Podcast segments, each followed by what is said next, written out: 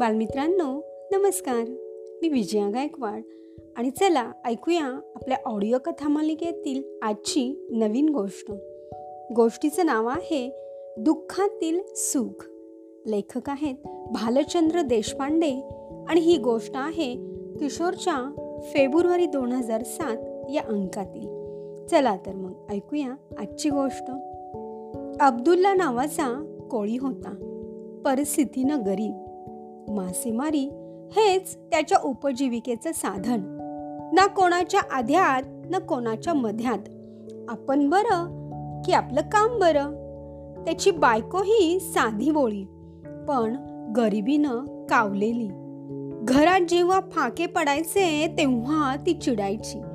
आदळ आपटही करायची पण नंतर वास्तव स्वीकारायची.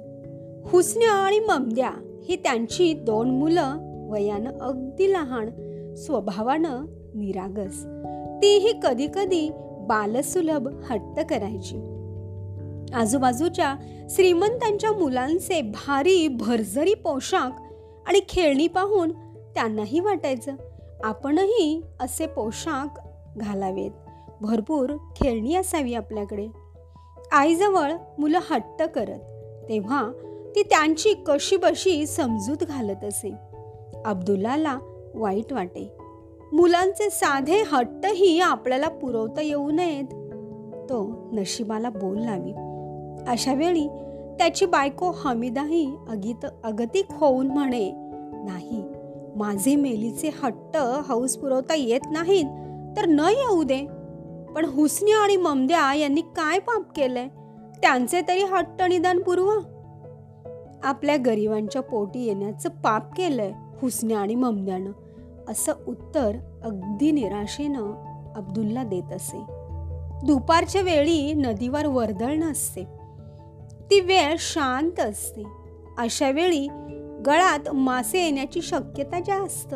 म्हणून अब्दुल्ला दुपारच्या वेळी मासेमारी करता नदीवर जात असे. दुपारच्या वेळी नदीत गळ टाकून बसायचे. गळात जे मासे अडकतील त्यापैकी थोडेसे कालवणा करता घरी आणायचे आणि बाकीचे येतील त्या भावाने विकायचे. आलेल्या पैशातून मीठ पीठ मिरची आणायची. मग कुठे पोटोबाची गाठ पडायची. असा त्याचा दिनक्रम. ज्या दिवशी मासे मिळत नसत त्या दिवशी उपवासच घडे. हमीदा त्याच्यावर चिडायची रागवायची संतापायची आणि ओढायचीही मासेमारी करता त्यापेक्षा किताब पडले असते तर शाही दरबारात आरिफासारखे दिवाण तरी झालं असता तुम्ही. एक बायको आणि दोन मुलं यांचं पोटही सहजतेने भरता येऊ नये या गोष्टीचं अब्दुल्लाला फार वाईट वाटे. असाच एके दिवशी तो नदीवर गेला. नदीत गळ टाकून बसला. तेवढ्यात पूर्वेकडून धुळेचे लोट येताना दिसले.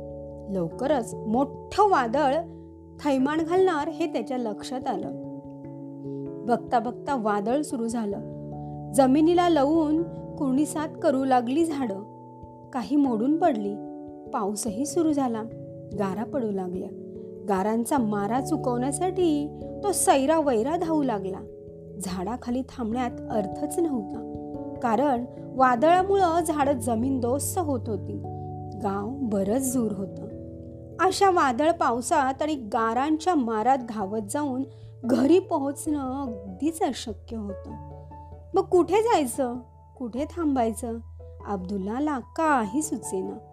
तेवढ्यात धावता धावता त्याला एक किल्ल्यासारखा जुनाट पडका वाडा दिसला. वाड्यात भूताटकी आहे अशी बोलवा होती. त्यामुळे त्या वाड्यात कोणीही जात नसे. पण आता दुसरा पर्यायच नव्हता. अल्लाचे नाव घेऊन अब्दुल्ला वाड्यात शिरला आणि एका खणात जाऊन बसला. वादळ पाऊस आणि थैमान घातलं होतं. मासेमारी तर दूरच राहिली पण गळही गमावून बसल्याचं दुःख त्याचं मन पोखरून काढत होतं. गळ नाही तर मासेमारीही नाही. मग कुठलं अन्न आणि कुठलं जेवण? कसं होईल आपलं आणि आपल्या बायको मुलांचं? बाहेर वादळाचं तांडव आणि मनात विचारांचं तांडव. तो पडका वाडा बघून अब्दुल्लाला वाटू लागलं हे रो राजे लोक किती भाग्यवान. त्यांचा शब्द झेलायला सगळे लोक तयार. खायला प्यायला भरपूर. त्यांची अगदी मज्जाच मज्जा. या अल्ला मी काय बरं पाप केलं म्हणून मन मला गरीब मासेमार व्हावं लागलं. एवढ्यात कोठून तरी अब्दुल्लाला आवाज यायला. काय अब्दुल्ला? अरे तुला राजा व्हावं असं वाटतंय ना? अब्दुल्लानं आजूबाजूला पाहिलं. लांब लचक पांढरी शुभ्र धाडी असलेला एक भारदस्त वृद्ध व्यक्ती अब्दुल्लाला दिसली. अब्दुल्ला म्हणाला हो ना हे काय माझं जीनं आहे? मला राजा व्हावंसं वाटलं तर त्यात बिघडलं काय? ठीक आहे तुला राजा व्हायची इच्छा आहे ना? तू राजा होशील. आणि अब्दुल्लाला एकदम जाग आली. तो विस्मयचकित होऊन आजूबाजूला पाहू लागला. एका सुवर्ण पर्यकावरील मऊ गाद्या गिरद्यांवर आपण लोळत आहोत असे त्याला दिसले. आजूबाजूला मौल्यवान पडदे खोलीत हंड्या झुंबर सगळीकडे वैभव नुसतं ओसंडून वाहत होतो. अब्दुल्ला उठून बसला.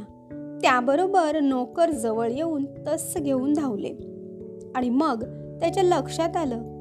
अरे छा आपण खरोखरीचेच राजे झालो आहोत.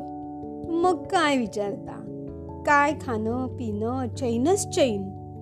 अब्दुल्लाची बायको आता चांगल्या पोशाखात नटून थटून त्याच्यासमोर आली आणि अब्दुल्ला मनोमन खुश झाला. तेवढ्यात त्याला आपल्या मुलांची आठवण आली.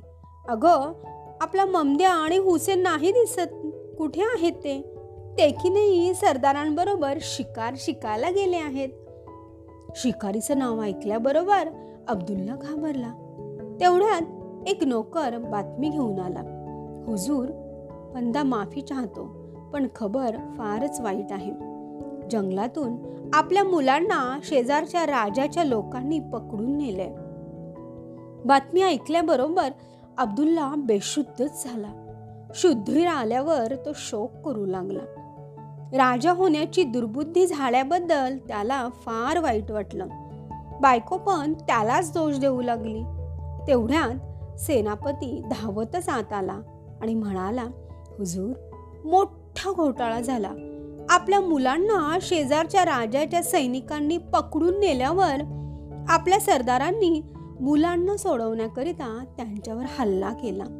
त्यामुळे चिडून जाऊन तो राजा मोठं सैन्य घेऊन आपल्यावर चालून येत आहे. त्याची ताकद खूपच मोठी आहे.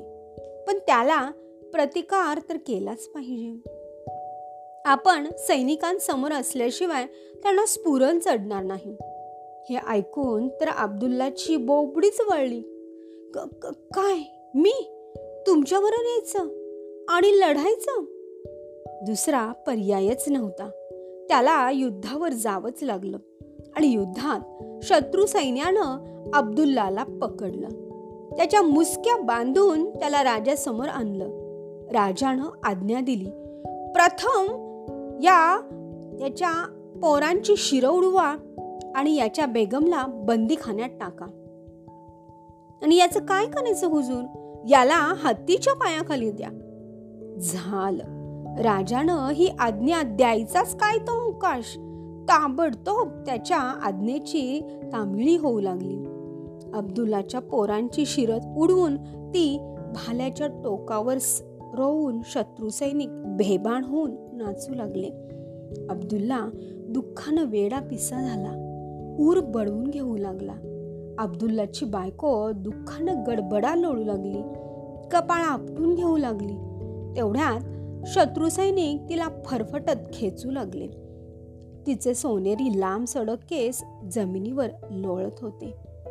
एक भला मोठा हत्ती अब्दुल्लाच्या रोखानं त्याला चिरडून टाकण्याकरिता धावत येऊ लागला. अब्दुल्लानं डोळे गच्च मिटून घेतले आणि मनाशी म्हणाला अरे सफेद धाडीवाल्या म्हाताऱ्या तू मला राजा केलास? पण मी मासेमार आणि कोळी होतो ना तेव्हाच खरा सुखी होतो. नको रे मला हे राजेपद. अल्ला वाचव मला वाचव. आणि अब्दुल्लाला जाग आली. तो अजूनही त्या पडक्या वाड्यातच बसलेला होता.